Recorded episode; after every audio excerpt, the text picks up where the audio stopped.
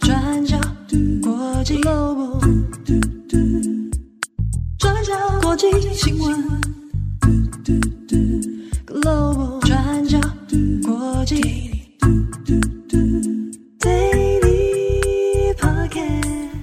Hello，大家好，欢迎收听 UDN Global 转角国际 Daily Podcast 新闻，我是编辑慧仪，我是编辑木仪。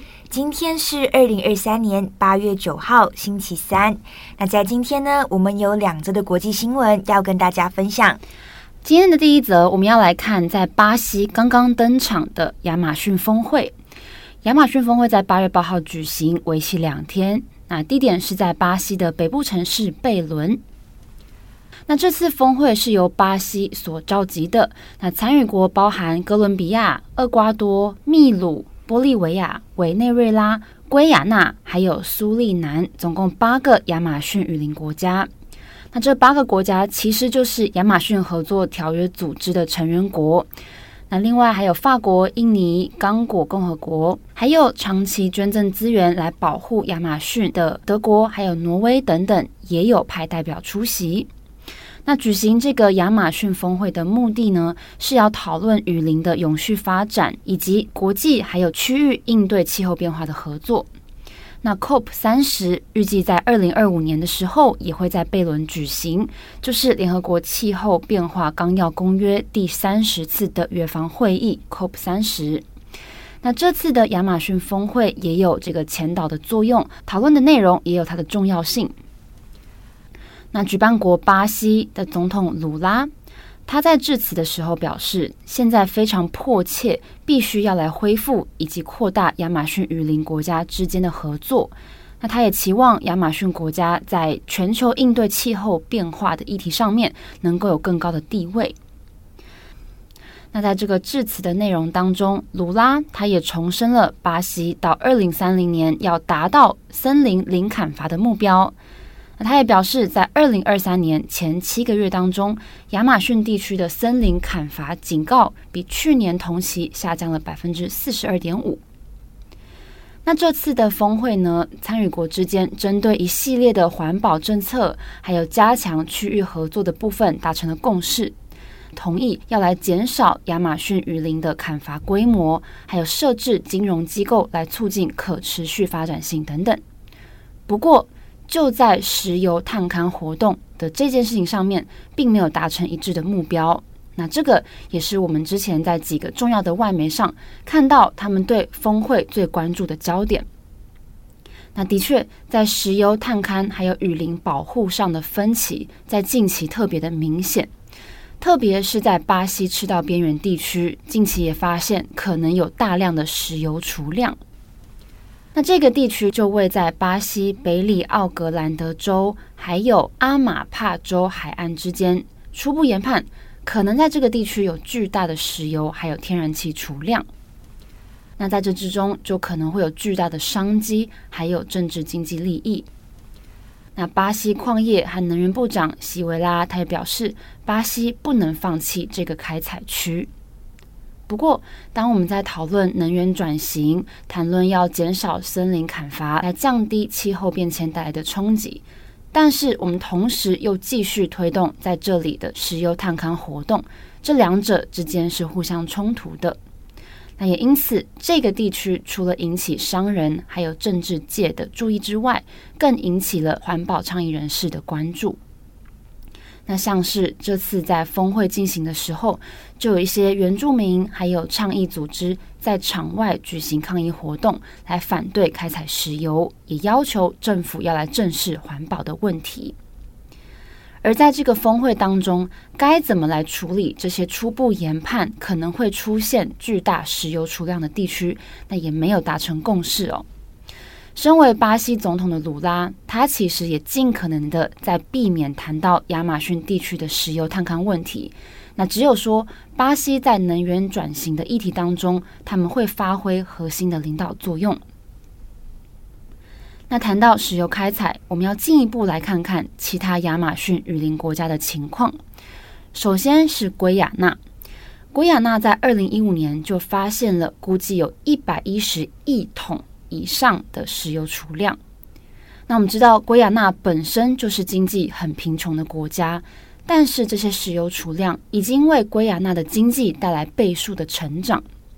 那另外就是南美洲的苏利南也是非常贫穷的国家，但是发现新的石油储量之后，也会为这个国家带来很大的利益。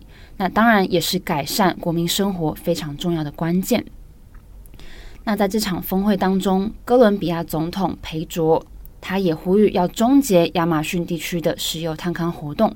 不过他也说，基于拉丁美洲国家的政治立场。他们很难脱离石油带来的经济利益。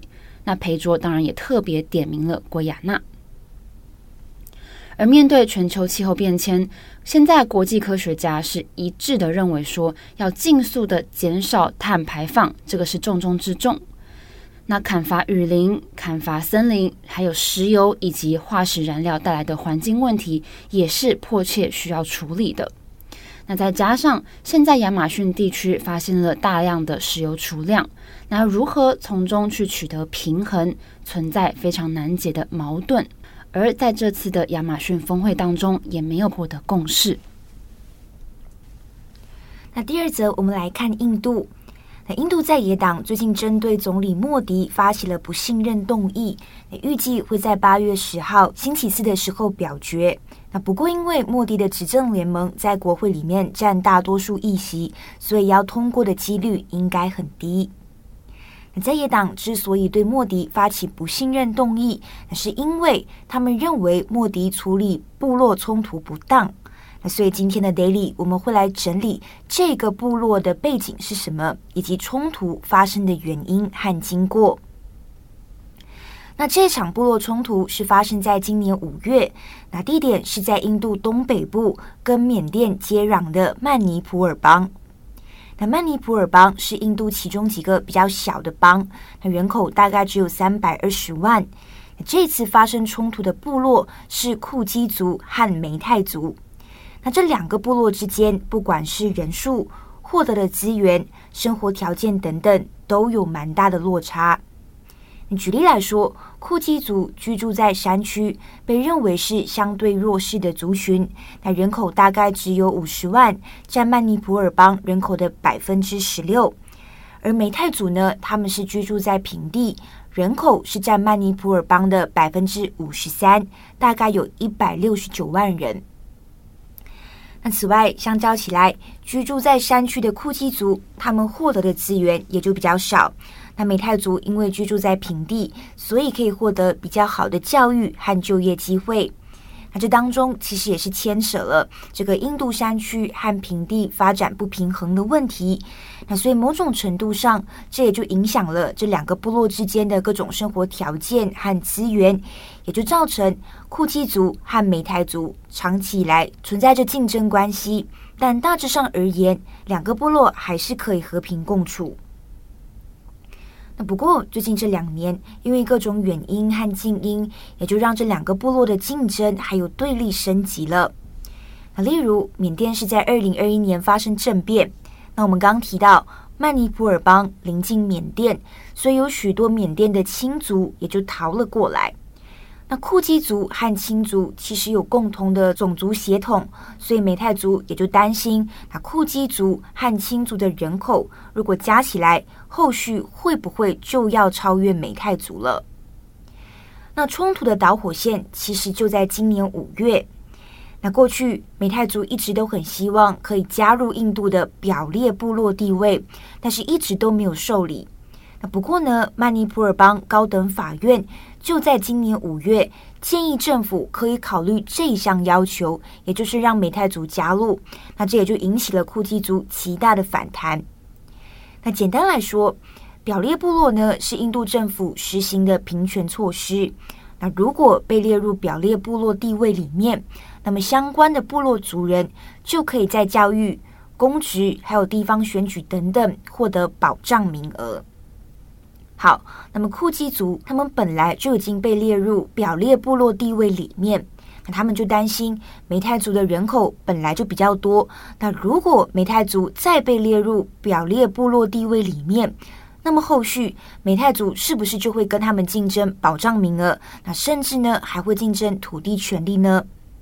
那所以对此，库基族就上街抗议，那结果就升级演变成了暴力冲突。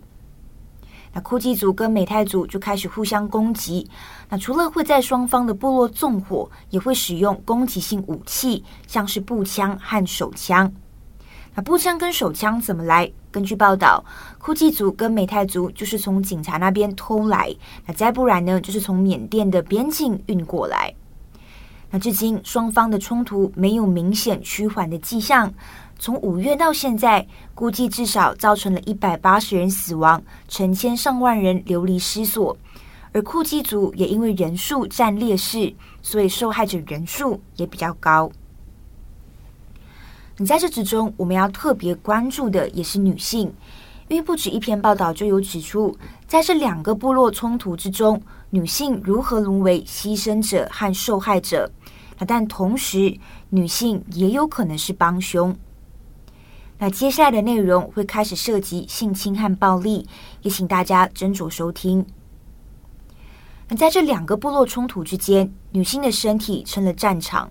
那其中最令人发指的是，他们以暴力还有性侵来羞辱女性。那在五月四号爆发的冲突之中，有两名库基族女性被迫脱光衣服，赤裸着身体上街游行。那这一段影片被录了下来。从七月开始，在社交媒体上流传，最后成了印度的头版头条。那也是从那个时候开始，印度全国各地才意识到这场部落冲突的严重性，以及也开始有民众上街要求停止对女性的暴行。那认为类似的事件根本不应该发生在现代的印度。那不过矛盾跟讽刺的也是。女性是受害者，但同时也可能成为帮凶。那路透社一篇报道就有指出，库基族指控美泰族妇女组成了一个小组来煽动性侵。那库基族妇女人权组织的主席在一封信上就表示，美泰族正在以性暴力还有性侵作为一种战争的方式或策略。那这名女性就指出，她知道大概有十三名库基族女性被性侵或谋杀的例子。那其中就有两名库基族女性，当时候被美泰族妇女从旅馆里面拖了出来，交给了美泰族男性。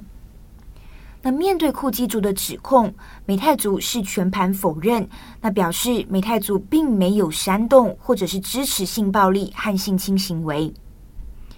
那不过我们要强调的也是，不管是库基族还是美泰族，女性都是之中的受害者。那包括路透社也有提到，那据信有九名美泰族女性被性侵，但是目前还没有办法找到相关受害者。那也因为有许多的暴力和性侵事件，现在也还在调查当中，所以许多说法和指控也需要进一步的核实。只不过现在要放下武器谈和解，对这两个部落来说是非常困难的一件事情。好，那我们说完部落之间的冲突之后，那最后我们也回到莫迪的不信任动议。那为什么在野党会说莫迪处理不当呢？那我们可以看到，库基族和梅泰族的冲突是发生在五月。但是莫迪其实迟迟都没有表态，是一直到两名库基族女性赤裸上街游行的影片在七月曝光之后，莫迪因为受到了压力，才首度出面表态，那批评这是可耻的行为，并且敦促各邦的政府要确保女性的安全。那在这之中，在野党也质疑莫迪政府并没有很好的遏制部落之间的暴力，那甚至也质问莫迪为什么到现在都没有到曼尼普尔邦了解状况呢？那当然，面对来自反对派的种种批评，莫迪阵营也是反击，他们就说这是在野党发起的政治游戏，那并且指出要在八月十号进行的不信任动议是绝对不会通过的。好，那么以上呢，就是关于莫迪的不信任动议以及部落冲突的大致整理。那后续如果有重大的发展，我们也会持续再跟大家更新。好的，以上就是今天的 Daily Podcast 新闻。一样的，祝福大家有一个美好的星期三，好好吃饭，好好休息。我们要去吃饭了。我是编辑会仪，我是编辑木仪，我们下次再见，拜拜，拜拜。